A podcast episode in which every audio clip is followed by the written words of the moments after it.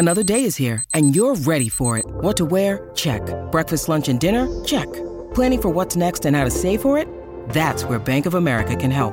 For your financial to-dos, Bank of America has experts ready to help get you closer to your goals. Get started at one of our local financial centers or 24-7 in our mobile banking app. Find a location near you at bankofamerica.com slash talk to us. What would you like the power to do?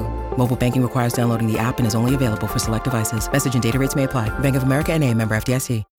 When you need mealtime inspiration, it's worth shopping Kroger, where you'll find over 30,000 mouthwatering choices that excite your inner foodie. And no matter what tasty choice you make, you'll enjoy our everyday low prices, plus extra ways to save, like digital coupons worth over $600 each week. You can also save up to $1 off per gallon at the pump with fuel points. More savings and more inspiring flavors make shopping Kroger worth it every time. Kroger, fresh for everyone. Fuel restrictions apply.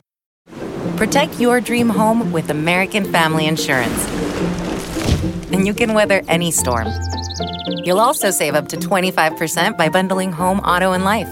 American Family Insurance. Get a quote. Find an agent at amfam.com. Products not available in every state. Discounts may not apply to all coverages on an auto or home policy. Discounts do not apply to life insurance policies. Visit amfam.com to learn how discounts may apply to you. American Family Mutual Insurance Company SI and its operating companies American Family Life Insurance Company 6000 American Parkway, Madison, Wisconsin.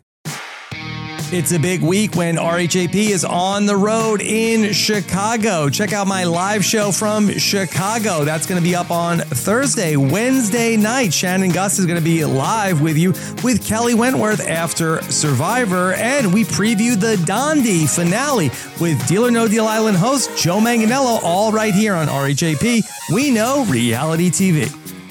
Maryanne, why should someone listen to this episode of Pod Friends? Yes, someone should listen to this episode of Pod Friends because a lot of times we go and we hear and we see and we have a typecast of one person like, oh, this is Maryanne, this is the XYZ, and this is what the definition that I've made of her from what I've seen. But now, from listening to Pod Friends, you can say, this is Maryanne, and this is Maryanne's perspective of being Maryanne, and this is her saying her story, not me watching her story. Maryanne, you are one of a kind. You are such a gem, such an amazing person. You have so much light, so much vibrance. I am thankful and I'm excited for people to listen to this episode of Pod Friends. Yay. There we go.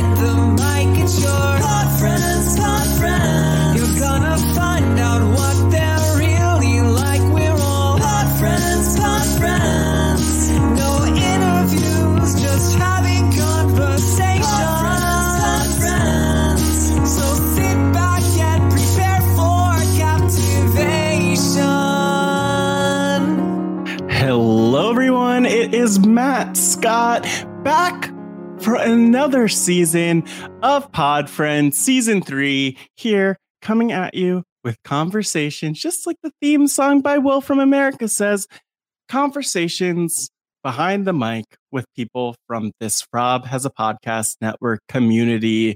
Um, some people we know, some people we don't know that well, but all of them, even if we don't start the episode loving them, we walk out loving them. And that's my favorite part about Pod Friends. And I am thankful to be back for another season in this Survivor off season, coming at you with about eight episodes over the next several weeks, all about people from this community. People like today's guest, Maryanne Oketch, people like Mike Bloom and Jessica Liese and Evie Jagoda and more to come this season. So much coming up. I won't belabor the point or delay it other than just to show so much love to this week's guest, Maryanne, who I'd had the pleasure of meeting a couple of times at some of the live events happening in DC where I live. And you know, really to to spend this time having a conversation with Maryanne, who shares so much of herself so beautifully. I think the thing I love most is how efficient she is in terms of sharing her perspectives, but also how comprehensive and detailed she is in sharing her perspectives and her wisdom and her advice and her experiences and her stories. And so, if you know Maryanne, you know that this is going to be a great one. So, buckle up for that um, and for what was really a conversation that I'm thankful for, and that kind of made my my eyes well up a little bit, just um, with how meaningful and powerful it was.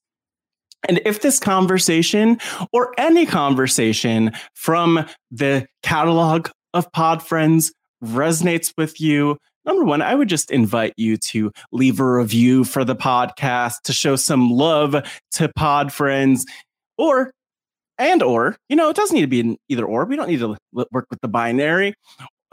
and you can follow along at Hey Pod Friends on social media at Matt Scott GW and tweet me and Marianne to let her know what resonates.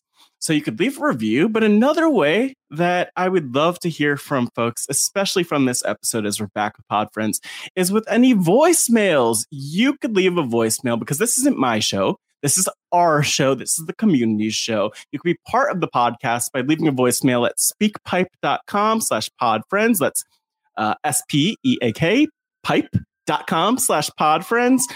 Or you could email me at podfriends at robhasawebsite.com and it might even be read on an episode of Podfriends. And so, so many more plugs. I'll give more of them after this is all up. But the one thing I want to kindly ask you to do as you sit there, wherever you're listening to the podcast, is to hit subscribe. Subscribe to Pod Friends to tune in. Um, for more episodes to come. There's a lot coming up this season, which will be really phenomenal. And um, if you don't have the podcast pull up right in front of you, uh, which I don't know how you're listening to it, but still, you could subscribe at robhasawebsite.com slash podfriends feed. And the last thing I'll say is there's never a bad time to become a patron and supporter of this community. This community, Rob has a podcast, is what allows there to be a pod friends and for us to have these conversations. And you can become a supporter at robhasawebsite.com slash Patreon. So I don't want to hold things up. I want to dive right in. More plugs after the conclusion of this interview. But for now, let me introduce our guest. Making her way to the podcast, hailing from Ajax, Ontario, Canada, by way of Germany, by way of Kenya. Please welcome a bright light, a gamer, a video and table, a reader, a rebel, an adventurer, a seminarian, a survivor, and a chaotic force for justice, the winner of Survivor 42, and a friend to you, to me, and to all, the one, the only, Maryanne Oketch. So, just as we get started, I want to give you, you know, like a softball question, Maryanne. What's something that people, the people who probably know so much about you already, what's something that people would be surprised, gobsmacked, uh, hoodwinked to know about you that they don't already know? Oh my goodness, something that's gobsmacked, hoodwinked? Hoodwink um, me, gobsmack me, surprise me, Gobsmack gobsmacking. Oh, here's a good one. I still am figuring out what I want to do with my life. Like I think like a lot of times, you know, when people do something, it feels like, oh, they have their life all put together, they have the future set in front of them. I'm yeah. still figuring that out. I'm still deciding and changing and making decisions and being like, I'm gonna do this, then be like, oh wait, never mind, I don't want to do this, or I'll change and do this, or I'm gonna do that. So I'm still exploring. I'm in the exploratory part of my life. Yeah, that's in- it's interesting to hear that even off the bat and you know as context not that this defines everything but you're are you 24 or 25 just turned 25 Congrats, happy birthday first Thank of you. all um, but yes you're 25 now and like I turned 30 in 2022 and what was interesting is like there's it might seem on paper like there's not a big difference between like 20 and 25 or 25 mm-hmm. and 30 and i feel like every year as you go along um, there's just so much more life and growth but mm-hmm. it's interesting because um, I- i'm sorry that people think that you have it all figured out is that a lot of pressure um I don't think it's a lot of pressure per se. I think it's more so just like the culture where I've been, like, and the people who have been in, right? Where people are like, oh, especially like coming from a very cerebral background, a very STEM background, people are like, oh, I'm to first do my undergraduate, then I'm going to go into research, I'm going to go do a second degree, and I'm going to go do this, or,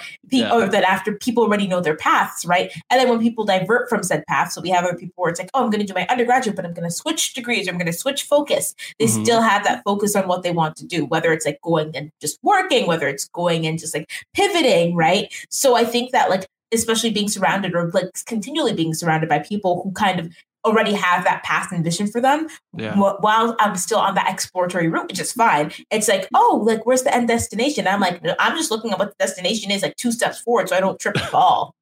yeah, I feel like that's like that's life though, where you know, so often people have a plan or a path or something figured out like 10 steps down the line, if not all the way through the rest of their lives. Mm-hmm. And I just don't like that's never been me to have those mm-hmm. plans figured out. And I also feel like sometimes when people have the plans figured out so far ahead, like you realize, like, oh, I've just been on autopilot doing what people think I should do. Sometimes, you know, I think um, people have a path defined and figured mm-hmm. out, and then they realize, like, oh, that's not actually what I want to do. So uh, not that you need to hear this from me, but totally okay that you're figuring it mm. out. And mm. actually, it, there was so much that I wanted to, and there is so much that I want to dive in with you today, Maryanne, because mm-hmm. you are a fascinating person.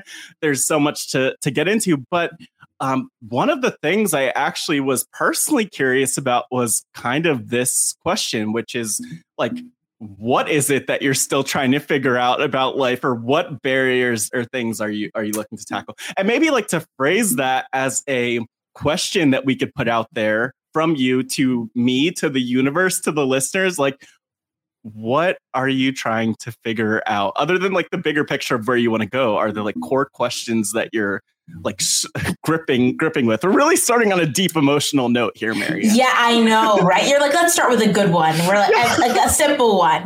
Um, I think for me, it's finding that relationship with work where it's like, because I want figure, I know that I want to work with something that I'm passionate about, and I that's like something which I want to do, but I have so many passions. It's hard to figure out, okay, how do I go and make sure that all my passions are together? Like how do I make sure like that what I'm doing it's exciting for me that it's not just a board that it's and it's not just something that I have to do. And you know, with winning Survivor, I have that privilege where I'm able to go and have that flexibility and figure out where it's like, well, I want to do this because it interests me, not because I, I feel as if I have to.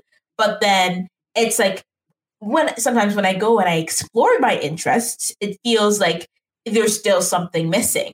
So mm-hmm. one thing about me, I graduated from seminary college this year and yeah. I was working in ministry for a bit nice. and it was very fulfilling but not fulfilling enough. Like I still felt like an itch for like other parts of me that I wanted like that I wanted to input which I felt as if I wasn't able to do in mm-hmm. ministry even though like it's a it's a great I had so much fun I loved the people there I loved the ministry that I was working with. Mm-hmm. So then it's trying to figure out okay, so what is it that I really care about? What is it that I want to do? But then after having that like nervousness of like putting the work into it, but then also trying not to believe the sunk cost fallacy of then, oh, yeah. well, if I do this and then I quit, it's not like a waste of my time. It's like I don't have to continue doing it, but it's also not me wasting X number of years. So just continue going on that path discovering do i like this do i not what are the things i like about this what are the things i don't like about this and because discovering giving your time to see if you like it takes time. That's the path that takes time. Yeah, I love that though because it's it's powerful to um as you kind of think about like am I wasting my time? And ultimately the thing that the thing that's so interesting to me is like we can't go back in terms of time and we also can't jump forward. Like we're always mm. in the present moment as we exist as we interact with the world and you know i think even that idea that we've lost time like that that we can't take that back or it's like oh my gosh i wish i could do something with it. It's like so much of it's about reframing how we look at things and how we think of things. And I love that you have this question about your life and where it's going because I always love to learn more and to dive deeper with people who are like looking for where they are in their journey. And so I feel like this is like weirdly turning into career coaching as opposed to um, a, po- a podcast interview. But I want to ask, like, because I was, I, I feel like with you, Maryanne, obviously you've been places on podcasts and otherwise where people will introduce you and sum you up in a certain way. Mhm. And I kind of want to ask another deep, big question, but this time with less words. Who are you? oh my goodness, who am I? I'm trying to give you an existential crisis, Marianne. That's I know, I know. I'll need to call Melissa. That's my therapist name. I'll just be like after this, be like, Melissa. I need like I need to shout out to Melissa. I love her. Yes. Um, who am I? I'm 25. Mm, I'm one survivor. I Mhm. am first generation immigrant, mhm. a lover of food, Ooh. a lover of travel, Yes. um, passionate about um identity, knowing like be like knowing who, who you are, passionate about my faith, Mhm. passionate about um passionate about science communication and Mhm. health promotion especially in um, underrepresented communities Right. passionate about that um video game lover of video games specifically nintendo Okay. um lover of comfort specifically blankets i have a massive blanket collection but you can never have too many blankets and a new beanbag chair owner Ooh. Ooh. Okay. Well, we see the comfort. Uh, hopefully, the blankets are getting used on the beanbag chairs. exactly And it's like I, I ask about that because, uh, and I ask about who you are. You did such a beautiful job of summing yourself up, which I think is no surprise, um, Maryanne. But like, it's interesting because so often when I'm talking to people, you know, like in my work, my my job is like it's a job. It's a job. I don't. I won't say it's barely a job. I was about to say that, but it's storyteller, and people are like, "What is that?" Um, but a lot of that's like interviewing people and getting to know them and highlighting their stories, which also means like learning about career paths. Mhm. And I always feel like people get in their heads about like, what should I do? What's a real job? What's not a real job? Um, and then I also think about a lot of like very like especially different cultures where like certain jobs are not real jobs which is something that i see come up a lot especially in talking with like people from communities of color or immigrant communities and the like. And i'm so curious from you like was there an expectation of what job you would do as you were a kid? Um and and you know beyond that expectation that maybe like your parents might have had or your community might have had like what did you want to be growing up I wanted to be everything when I was growing up, like from astronaut to doctor to lawyer, but um oh to chef, I think I wanted to be a chef for a bit there. But I think for the expectation, at least from my experience, is that like, especially as a first generation immigrant, there's this thought where it's like my parents did not move like either countries or continents or like a half across the world for me, not like for me not to either be in the same like social economic or like higher Yeah. social economic level than them. So there's always that pressing expectation where it's like, okay, what am I get like? So it's like, what am I going to do like to make sure that I'm financially successful? So the sacrifices that my parents made were worth it, right? So Mhm. then that kind of leans into like where the jobs that you're thinking of. Like for example, I remember having a conversation with my mother and being like, I want to be a teacher. My mom's like, why not a professor? Or like it's always like the I want to be a nurse, why not a doctor? Where it's like always that like pushing you to that next level where it's like not only is it for the the what am I trying to say? The social um, view of the reputability of the role, right but like also also the um what's the word i'm looking for? The the autonomy and authority that that role has right, where Right. it's like you're able to make your own decisions in that in in the role that you're having rather than other people making those decisions for you Mm, mm, yeah, so th- it's interesting because I mean, you mentioned your mom, for example, and um, I think of my mom who was a college professor. She retired right before the pandemic, but for like 30 years, like was a college professor, um, PhD and everything. So we both have doctor moms in different ways, but I Mhm. could also imagine how having a mom like you mentioned you you broke it down perfectly in terms of some of the considerations here that there's like a cultural element and then there's the standing of how society might perceive you but then also just like the autonomy that comes with the role especially in a world where that mat that autonomy matters for you know certain groups who might be treated certain ways or not receive certain mm-hmm. opportunities so on and so forth.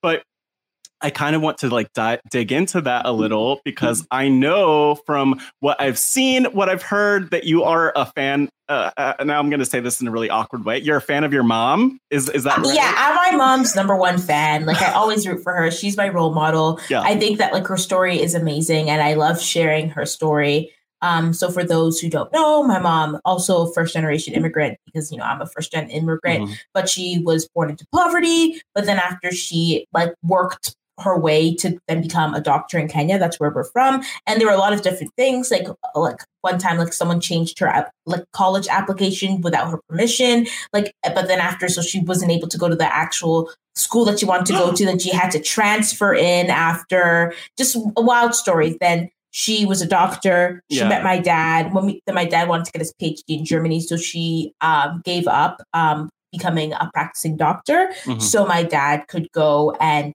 get do his research get his phd we moved to canada yeah. she got her master's in canada but she realized she still wanted to pursue medicine so she then became a doctor went into residency in canada was the first black doctor to do so in that specific program wow. faced adversity there and then now she's a practicing family practitioner and i think it's a great story of just like ad, like overcoming adversaries, overcoming like like roadblocks to go and succeed on the dream that you're making, and then also not only overcoming those blocks, but then choosing to sacrifice for someone else, but not choosing to sacrifice on your dream out for the long term. Yeah, that's really powerful to to hear and to understand. Like for your for your mom, how did was there a point where you became aware of that story? I ask because I feel like with my mom still, there are moments where I'm just like learning about a lot of the things that she navigated just because as a parent, she didn't there was there was so much that she um has taught me and my other siblings and everything. And my mom was also, as I mentioned, a college professor of like social inequality and so and and uh, world religions and a bunch of other topics where I felt like um, I learned about that along the way, but not always about like the struggles that she had um, until like now when I'm like, oh, I'm going through this. She's like, oh, I've been there. I know that. So I'm curious, like, when did you become aware or start to appreciate your your mom and the you know the not only the challenges but kind of like the superpowers that she was able to to bring to the table I think when it comes to parents, the appreciation always comes after the fact, after mm-hmm. after they've experienced that. When you know, when you've gotten older and you get to have those discussions and st- like and get to talk to them, you know, like not just parent to child, but also kind of like in a mentor to mentee, peer to peer relationship and discussing mm-hmm. what they've experienced, right? So I feel as if like that appreciation of my mother really started to become in high school when it was just me and my mom because my dad was uh, like working abroad, my sister was in school, my brother was also in school. So there's just a lot of time when it was just me and my mom, and we just had so much mm. time just to talk with to each other and get to know one another, just like um, even more. Which I really started to develop that deep appreciation for her journey and what she's done. Wow. Yeah. And I, I think one thing that's also fascinating just in talking about um, not only your mom and, and your dad, but also just how you grew up is that something I really appreciate about you is um, just kind of like thinking about who is Maryanne, like what makes Maryanne Mary Ann. Um, you describe yourself as a weird, or you have described yourself mm-hmm. as a weird person, which, first of all, I want to ask Maryanne, what is so weird about you? I have a bone to pick with you about this. Are you weird? Yes. Don't you dare try to take my weird card from me. That's so disrespectful. I'm trying to strip it away from you. No, you're not stripping. Conspiracy. You're not stripping the weird card away from me.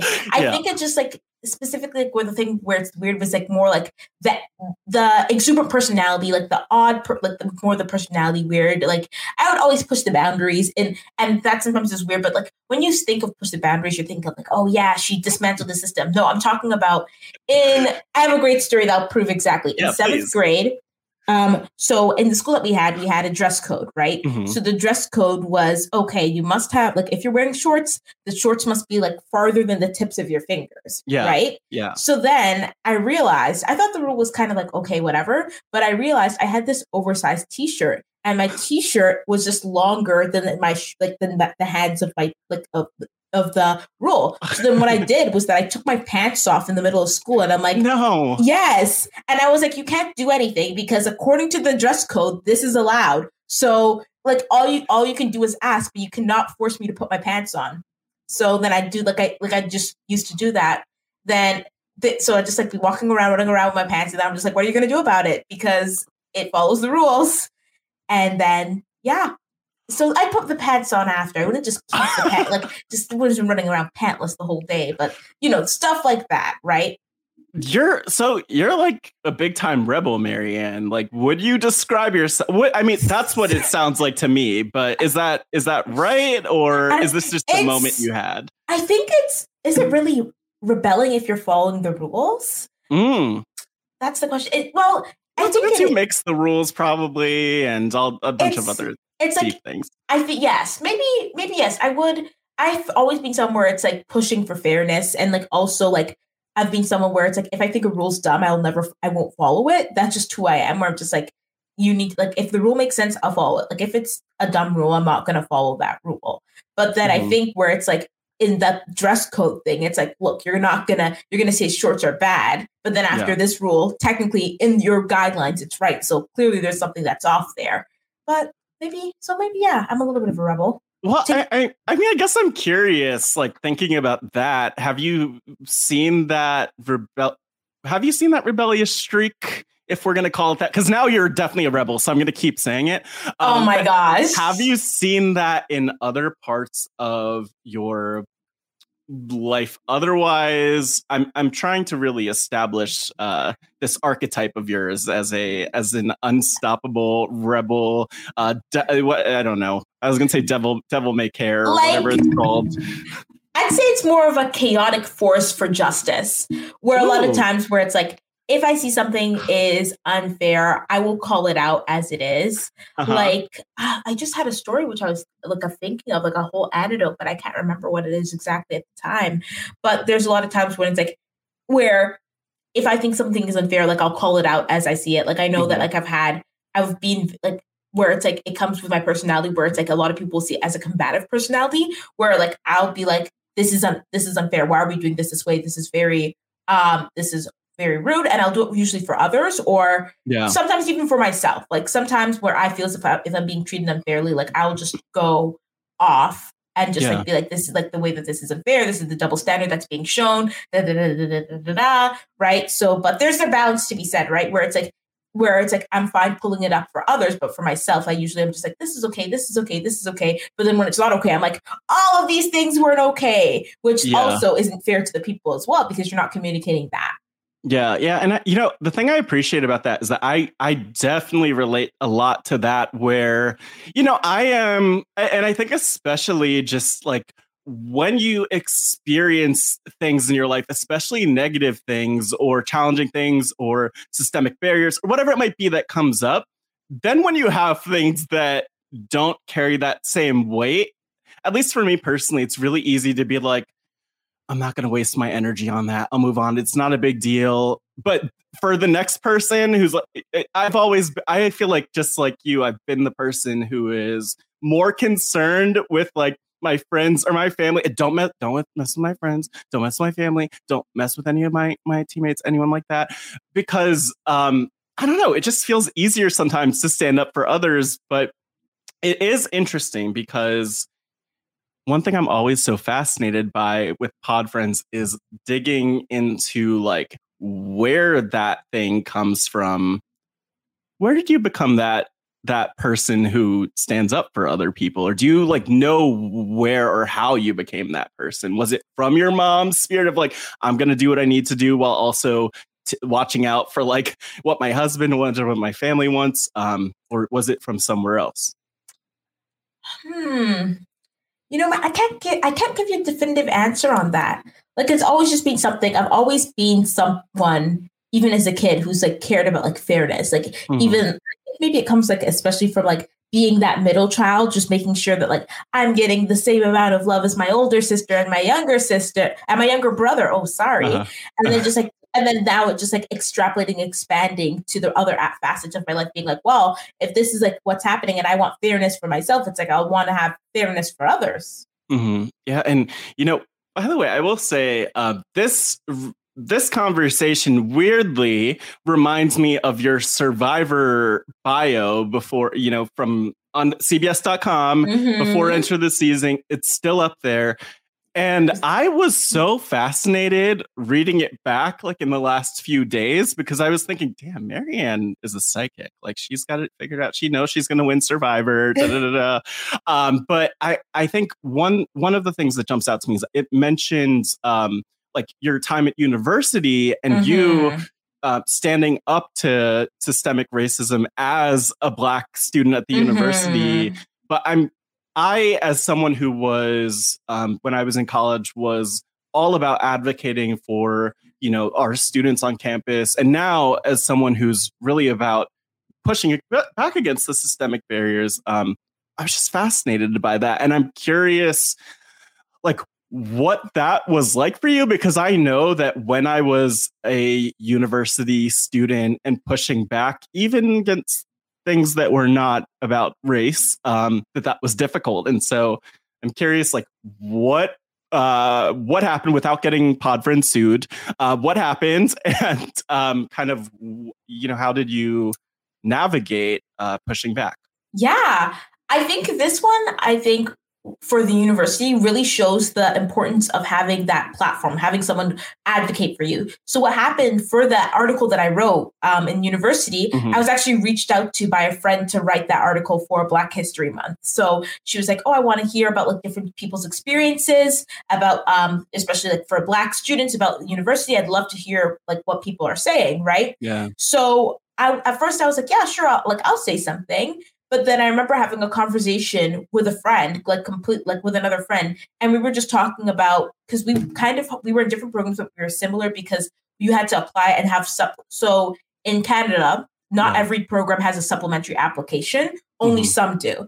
And so mm-hmm. we were talking about how, since we were both in programs that had supplementary applications, we were talking about how we didn't see a lot of Black people in these programs. Like that was just something which we didn't oh, wow. see. Yeah. And then so I realized we both have the same experience. I'm like, this I'm like, well, if I have the same experience, she went to a different school and she has the same experience. Maybe there's other people who have that experience. So then I put a call. So our school, we had a we had a Facebook group for Black students of a past University. I put in a oh, call being like, have you ever been like a student in like a specifically like a like either specifically in supplementary application based programs or any program and have you ever like can you tell me just tell me your story tell me your experience right and every single person had very similar experiences where it's like um, where they're talking about that feeling of like isolation or feeling as if they had to be the the representative of their whole race, which adds pressure to you. Then it and then after it's a cycle where it's like if it's, yeah. adding pressure, you don't have, but the program uses you to like say, oh, we're like, look, we have diversity, but they're not giving you the supports to help mm-hmm. you succeed and being one of the first um, black students. Like specifically for me, I was the first black student in my program. With there were three of us, and I was the only, I was the first black student to graduate from my program.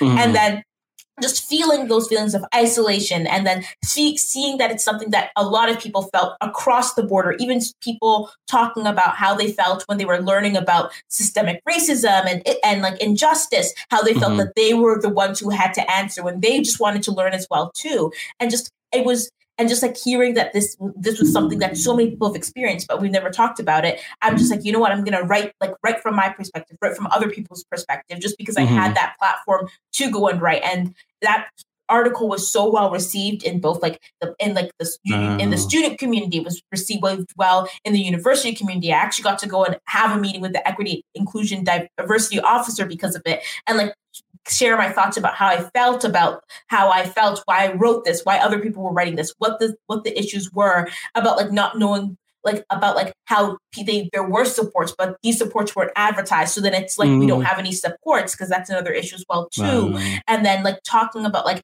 how like the feelings, especially in a lot of these supplementary programs, a lot of them are group based, and then talking about like how group dynamics, and then people who like are known and how people will go and relate to people who they feel similar to. Yes. How that even adds like a second layer where it's like, okay, if people aren't similar to you, if people are going and being raised and like and have never really interacted with someone who's racialized, then it's like, how does that affect what like how do the uh, like the um, biases go and lean to how people will treat you in said program and how does that go and also affect you in you as a person does it give you like a self-fulfilling prophecy yeah. do you have to like are you confident enough to push through so there's just so many good discussions that were go- gone through that and mm-hmm. that all came from just like the opportunity to speak, right? The wow. opportunity for someone being like, hey, do you want to write this? Hey, do you want to do this? Do you want to share your story? Because giving that platform is such a powerful thing because a lot of people might have that story, but there might not be opportunity to go and say that platform. So mm-hmm. some people, yes, are able to go and then force themselves and make themselves have a platform so people will listen, and that's great. But other people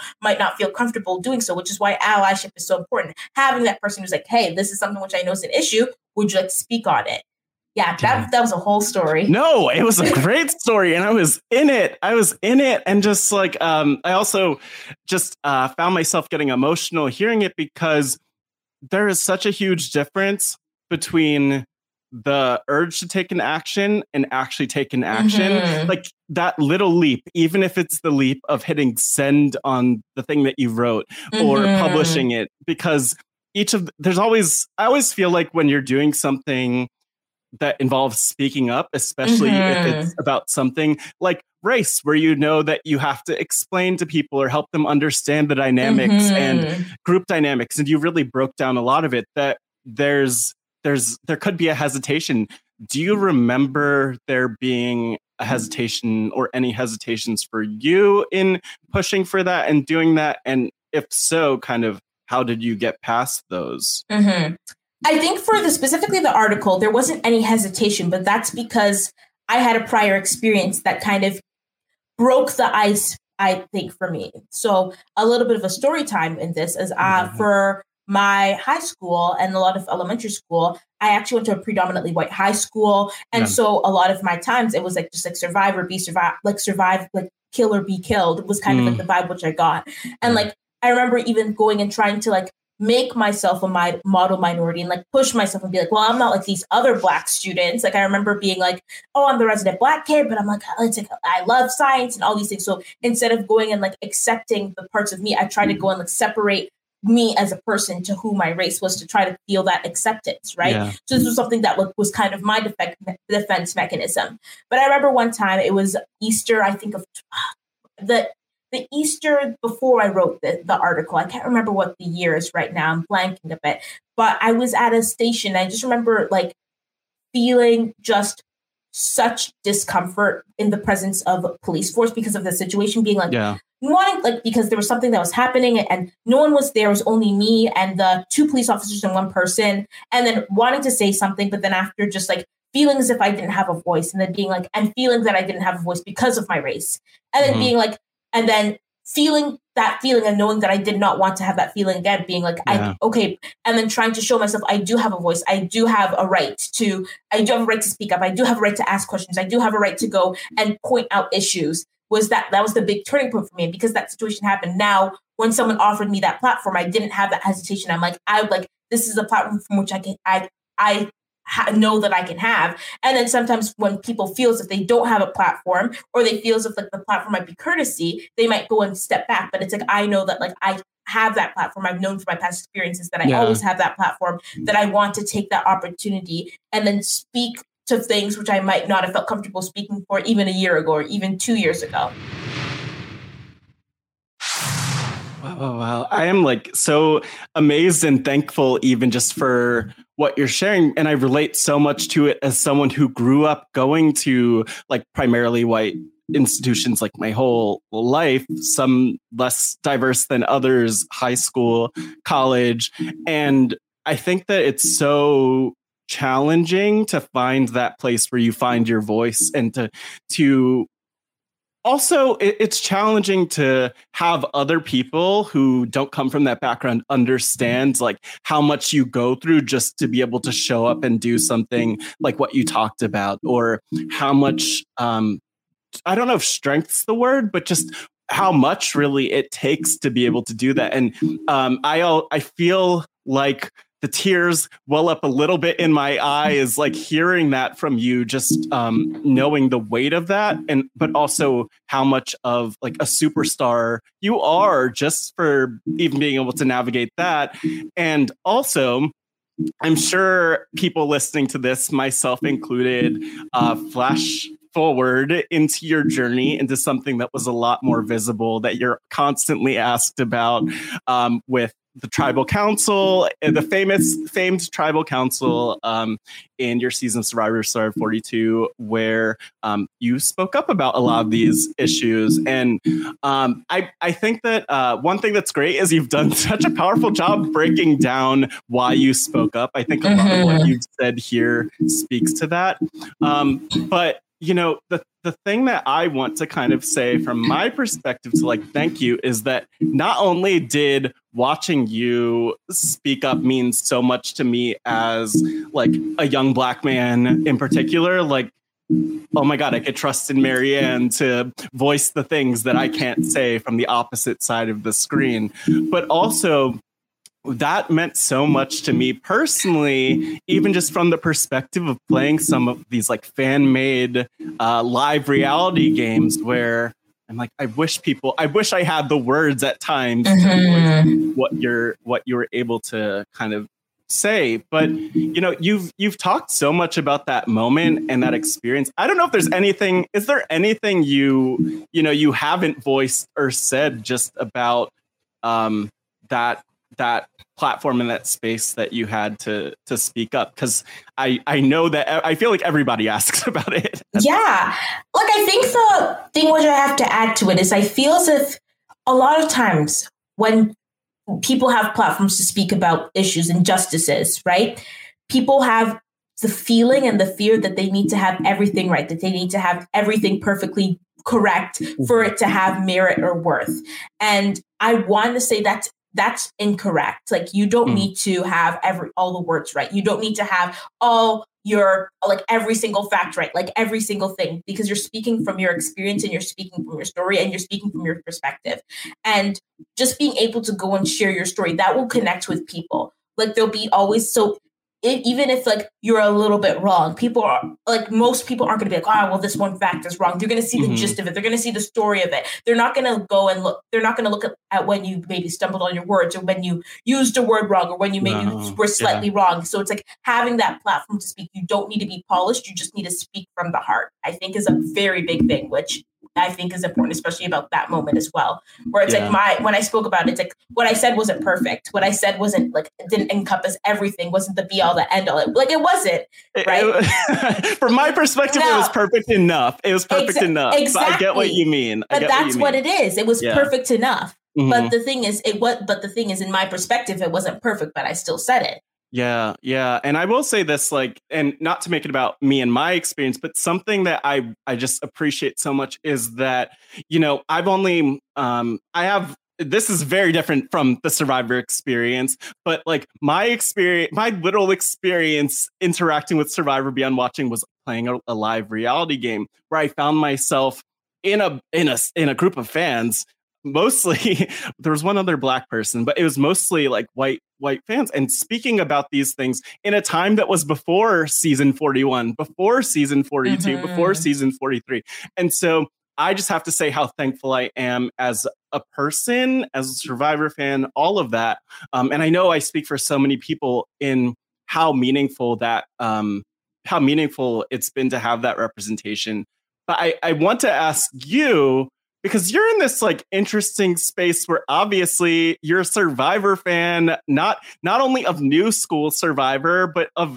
what this what this whole thing has been uh, probably since the beginning i'd imagine. I know that you're a survivor historian far more than i am oh my so. goodness. No no no no. Definitely more than i am. Okay.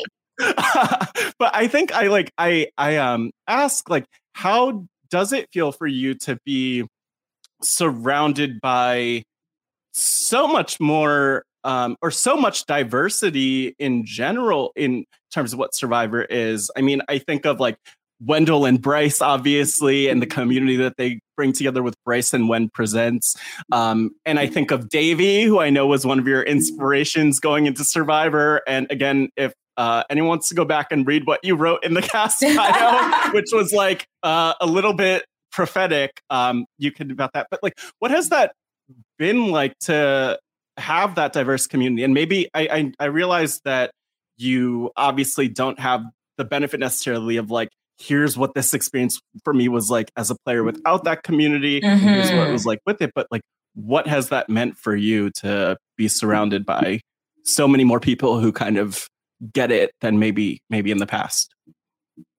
Honestly, it's something which I'm just really honored and like so happy that that's where we're moving forward. Like you have people who you get it with, right? Because the thing about Survivor, it's a social game, right? So the more people when you're playing and who have played who get it, the better your like footing is because you don't have you're not like one step behind. But the thing that it makes me feel is that and just like I said about fairness, it makes me want to it makes me like want like in a perfect world for everyone to like be able to have that community, be able to have people who look like them when they're like when they're in the community, be able to be welcomed into uh, open hands. Like, you know, there's some there's beauty in being a trailblazer, but like mm. the beauty, but the hope is that no one has to ever be a trailblazer again. No one has to be the first this or the first that or like yeah. the first in X many years of like winning or playing or experiencing Survivor, where it's just so common that you can be like, oh, this is one part of my identity. It's like, oh, look, like for example, oh, look, I'm black. Here's a black yeah. winner. Here's a black winner. Here's a black winner. Oh, look, I'm someone who I say I'm very nerdy. Here's a nerdy winner. Here's a nerdy winner. Here's a nerdy. I'm yeah. a woman. Here's a woman winner. Here's a woman. Like with all the different facets of your identity, right? Yeah. Where it's like you can see that part of their identity, not be like, oh, I'm the first this, or like I'll be the first this. Where it's like, oh, this is. It's like, oh yeah, this this is someone else who's done it. Like this is normal. Like I can do it too where it's not just like, can I do it? Will I be the first? But you know you can do it because others have done it before. Yeah, I, I, mean, speaking of others who've done it before, though, and I don't know.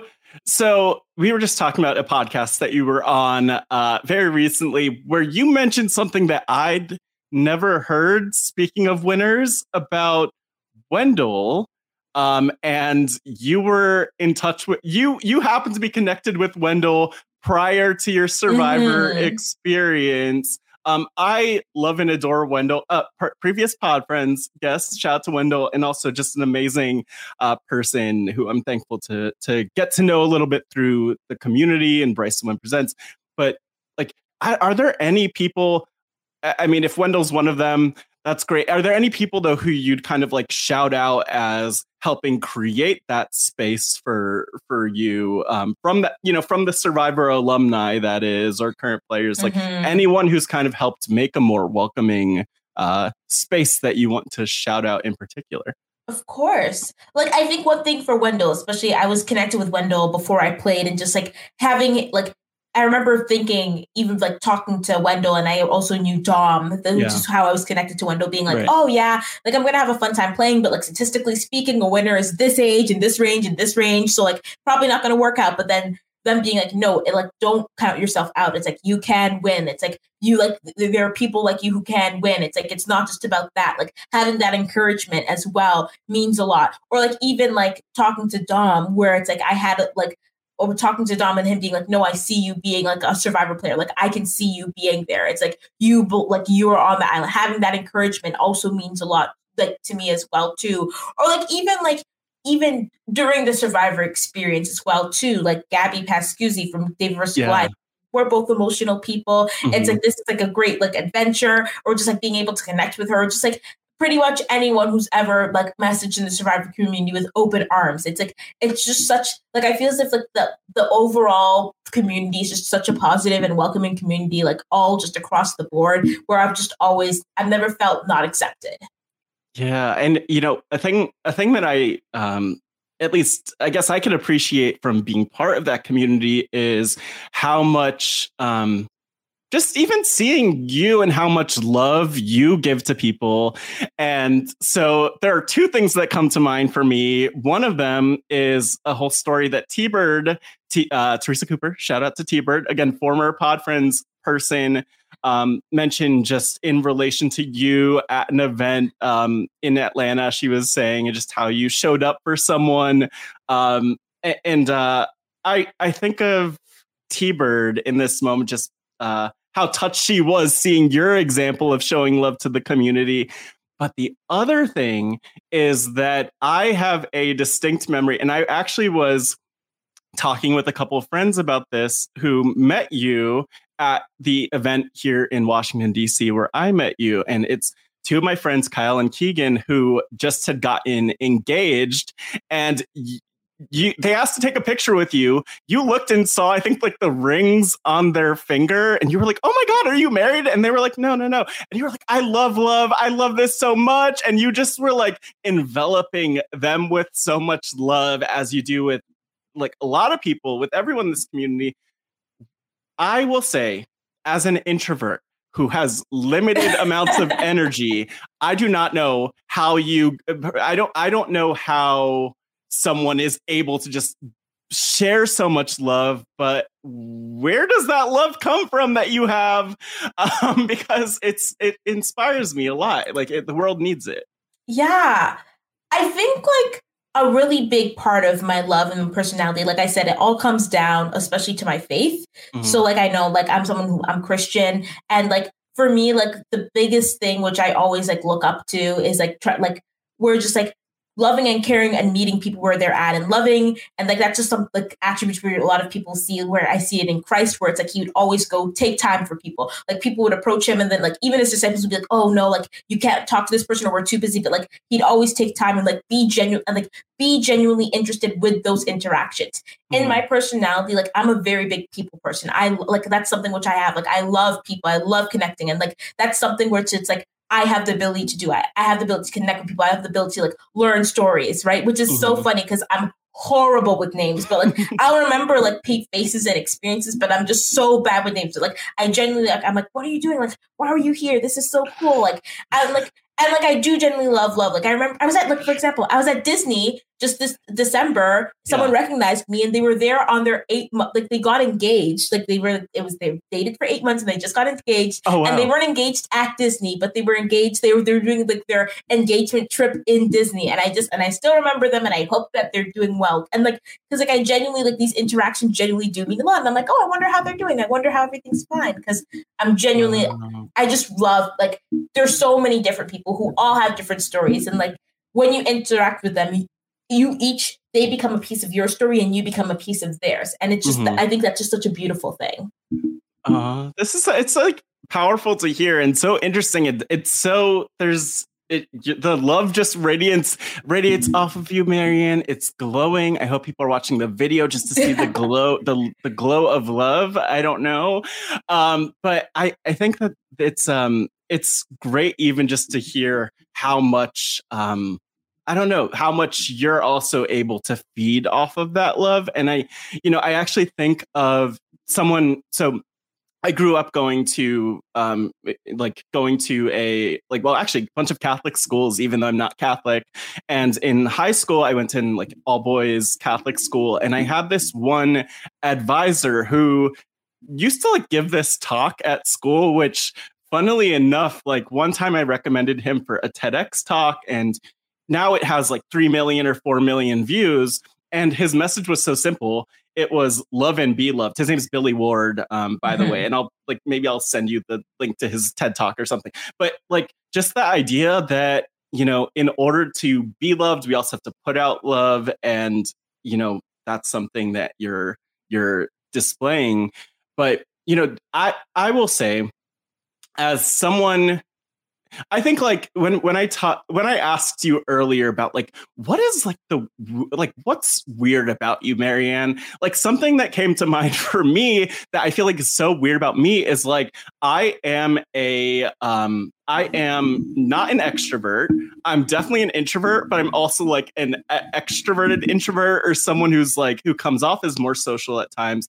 And I struggle sometimes to like uh, especially connect within these community events just because it's so overwhelming. Like mm-hmm. Maryanne is right in front of me. What am I supposed? Cirie was in front of me at one point, and I was like, I don't even know. I can't. I can't. I can't. But that's probably a common experience.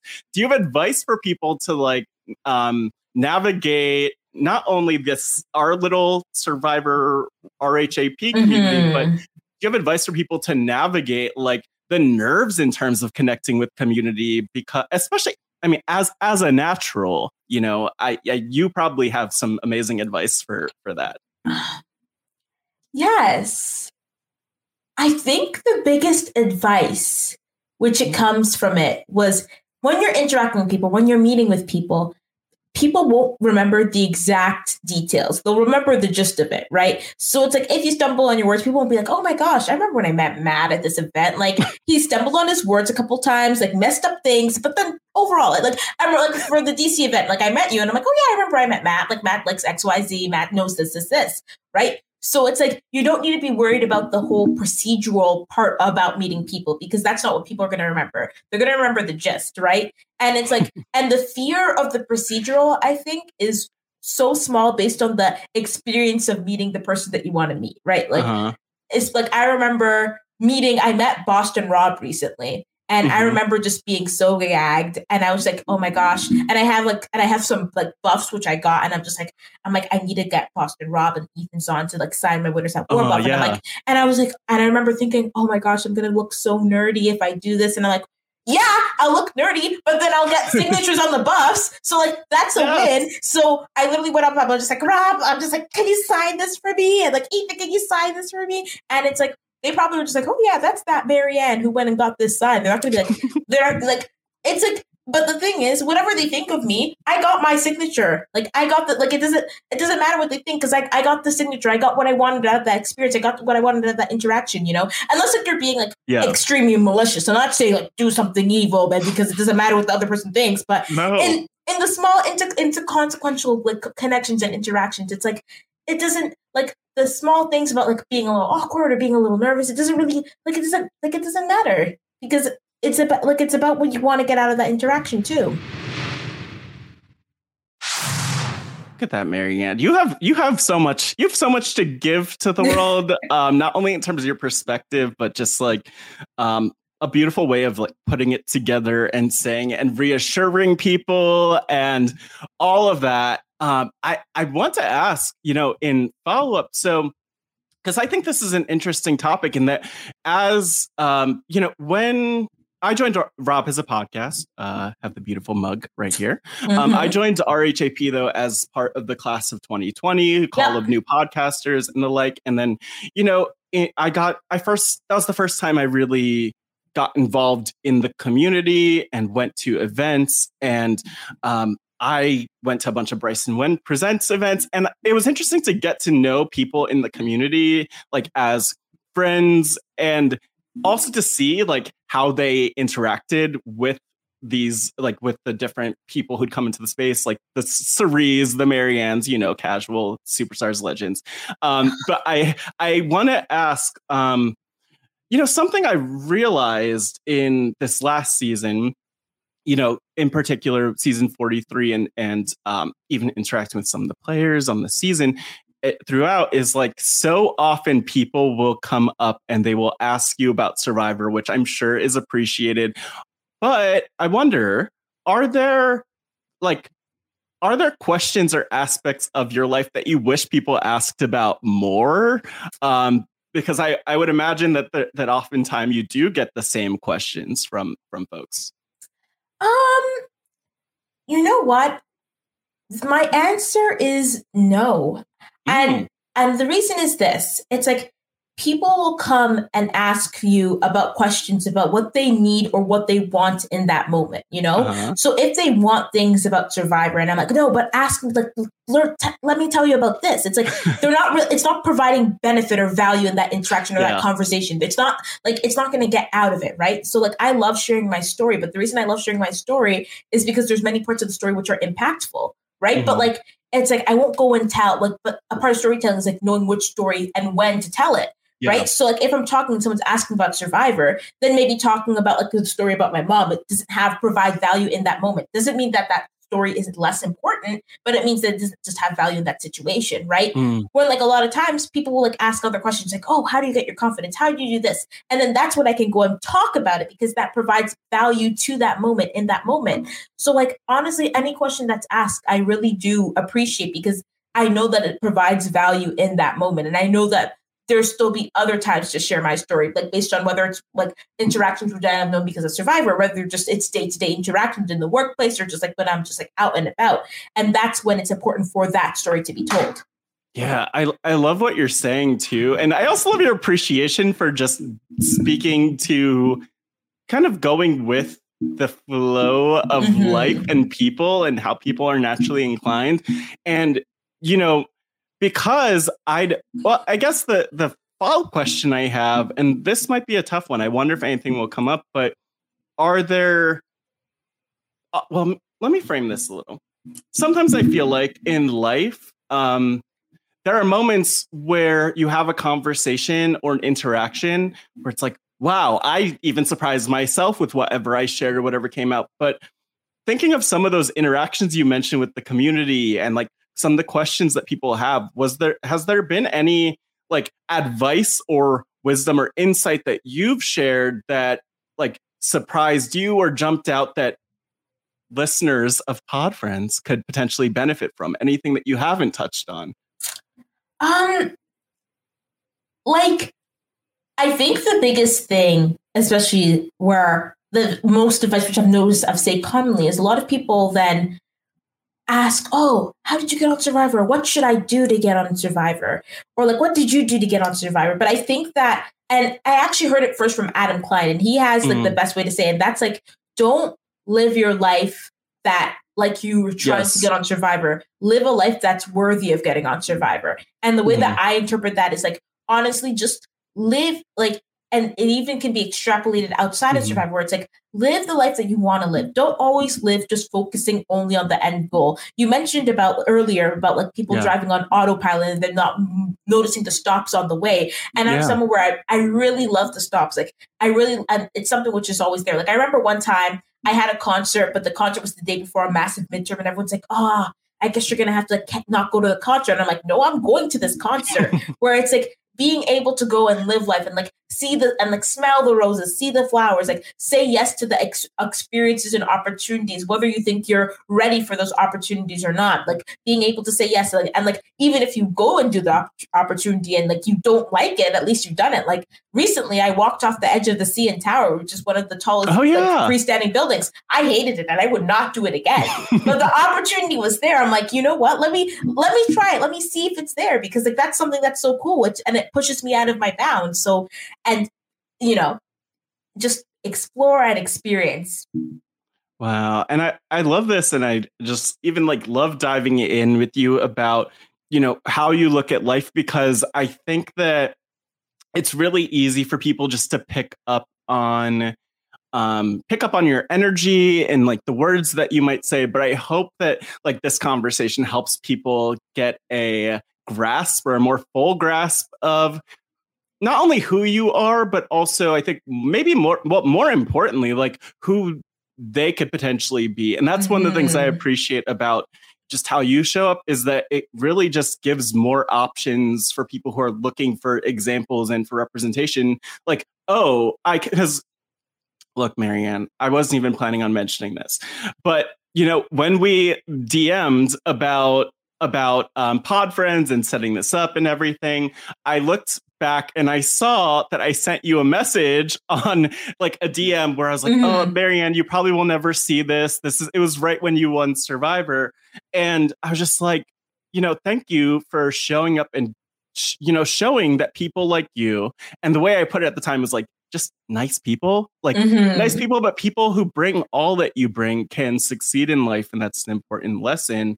Um, and so I appreciate that you um, that people get that from you.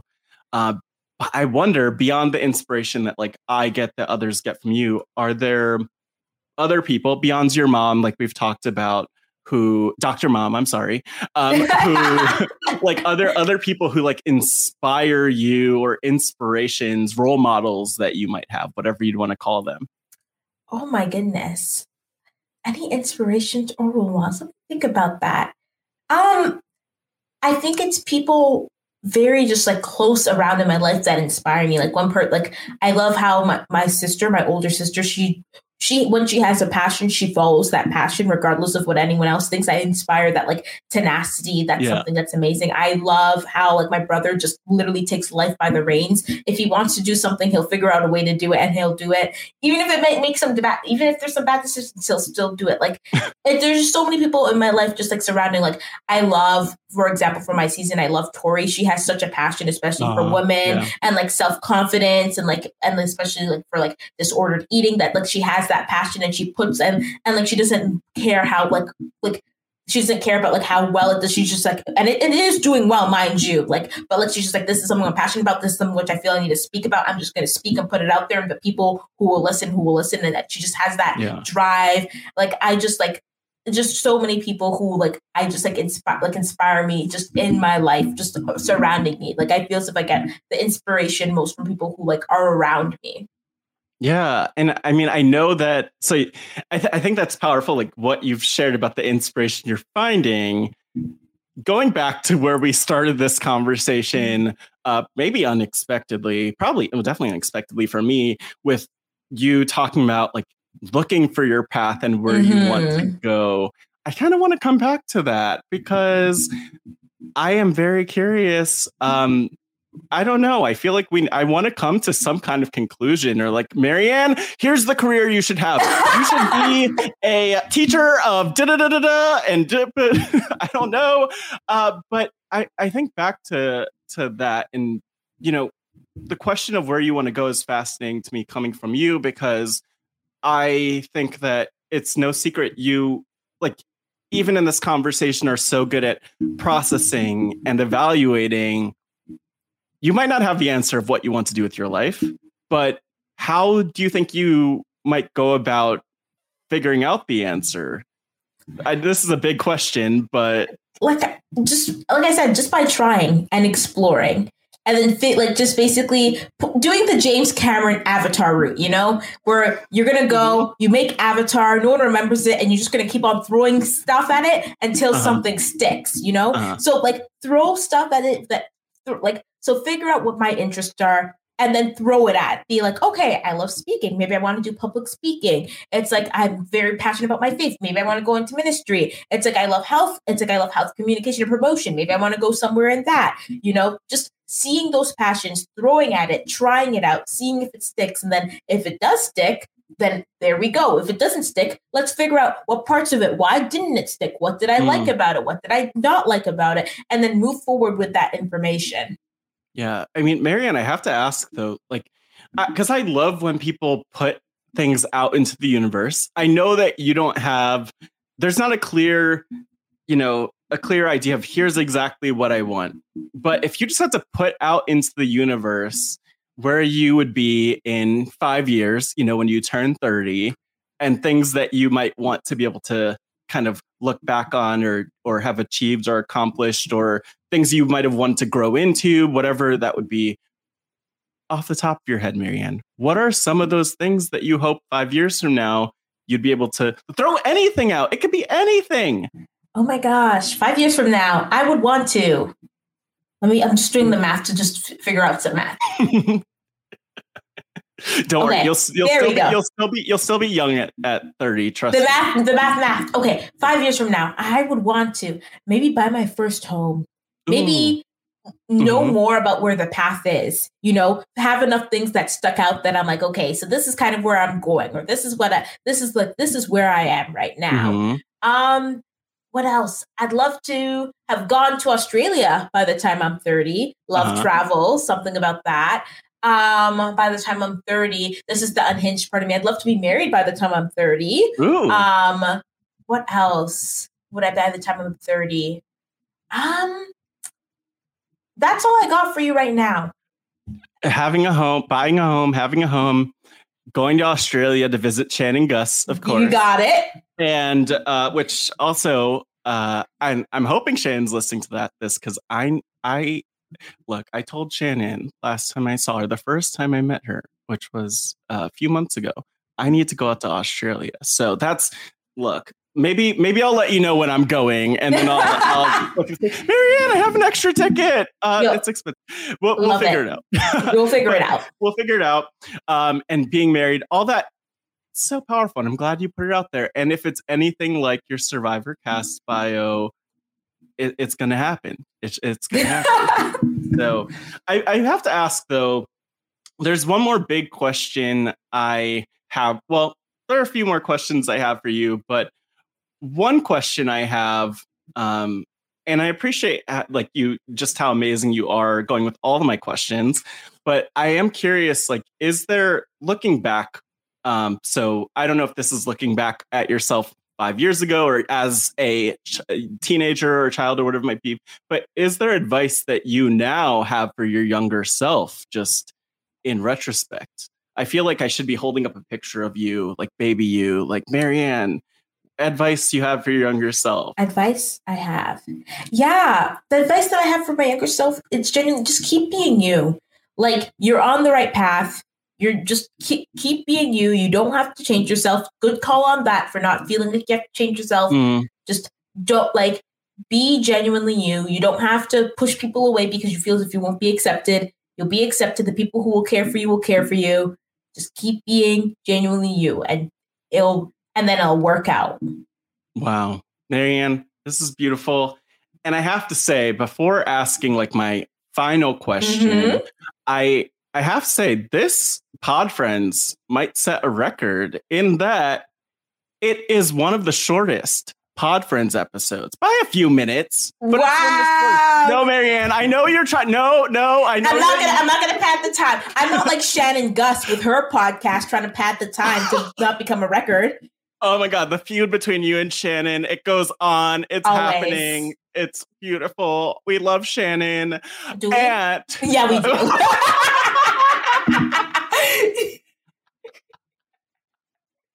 I just have to say, um, she should have chosen you as her her winner pick, and Yeah. I know that she knows that. And it's all good. Flop era Shannon. Inner flop era. Bob era Shannon, no, stop us! It's I need to defend Shannon. No, no, Maryanne, you're wrong. I'm gonna end this podcast in defense of Shannon Guss. Shout out to Pick your side, Matt. Your s- the line has been drawn. Oh, I know. I have I, I have to pick Shannon's side. Um, but you know, low key, like you're, you're on my side, especially with love. We got it. Mm. Um, but I I have to ask my I ask one question, and actually I asked this to Shannon uh, when she was on Pod Friends, Mhm. and I'll ask you, and I ask everybody, Maryanne, if your life were a book or documentary, what would the title be and why? What would the title be, and why?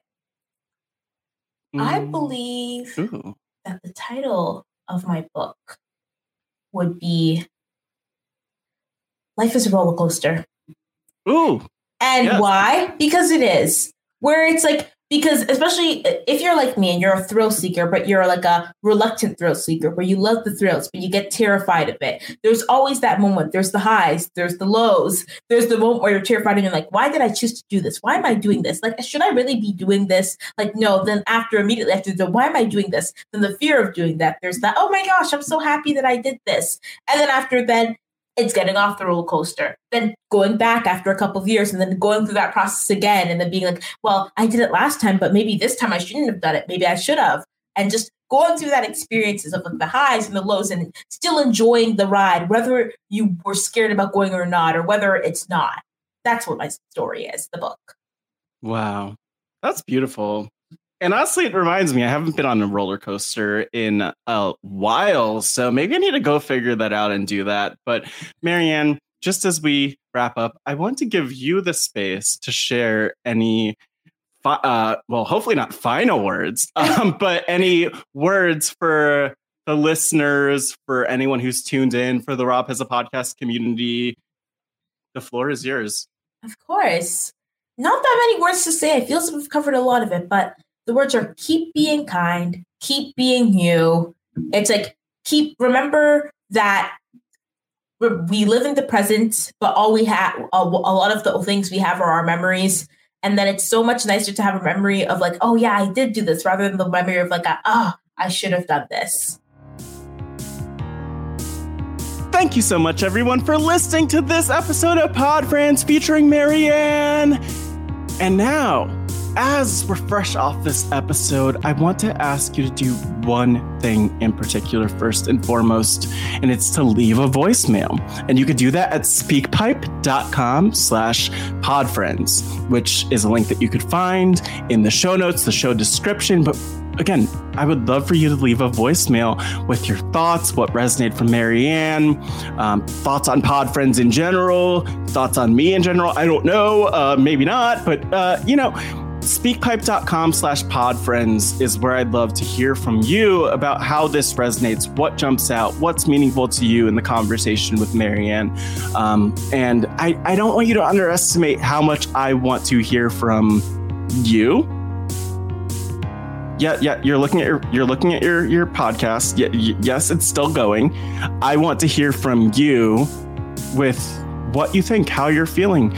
Um, I think sometimes it's easy to take for granted that we uh, these podcasts we don't always hear from people. Um, and i would love to hear from you with your thoughts what resonates what you relate with what you learned all that stuff all that goodness. So leave a voicemail send an email podfriends at robhasawebsite.com um, social media i'm at matt scott gw and you can follow me there for all the latest including more about my podcast, The Wrestling Wrap Up, with the one and only Mari Forth at Mari Talks Too Much, to like the number two, where we talk about pro wrestling and make it fun.